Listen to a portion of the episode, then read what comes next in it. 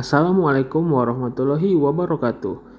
Saya Abdul Latif, peserta Latsar CPNS Ombudsman Republik Indonesia 2021. Di kesempatan kali ini, saya akan membagikan learning journal pembelajaran agenda 4 pada Latsar CPNS Ombudsman.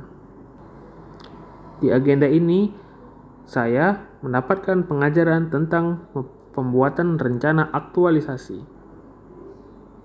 Pembelajaran tersebut terdiri dari beberapa tugas yang harus dikerjakan.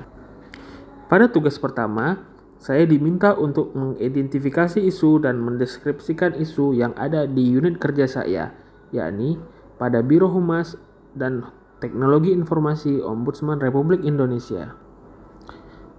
Dalam tugas tersebut, saya merumuskan dan mendeskripsikan beberapa isu yang ada di tempat kerja saya.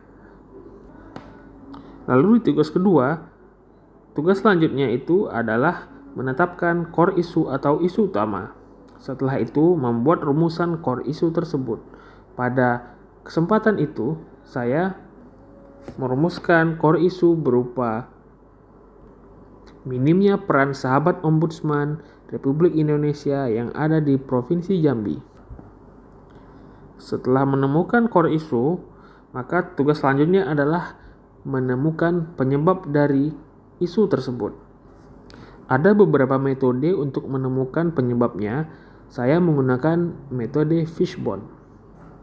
Setelah mendapatkan penyebab dari isu tersebut, maka tugas selanjutnya adalah mencari gagasan kreatif. Gagasan kreatif ini dilakukan untuk mengatasi masalah tersebut.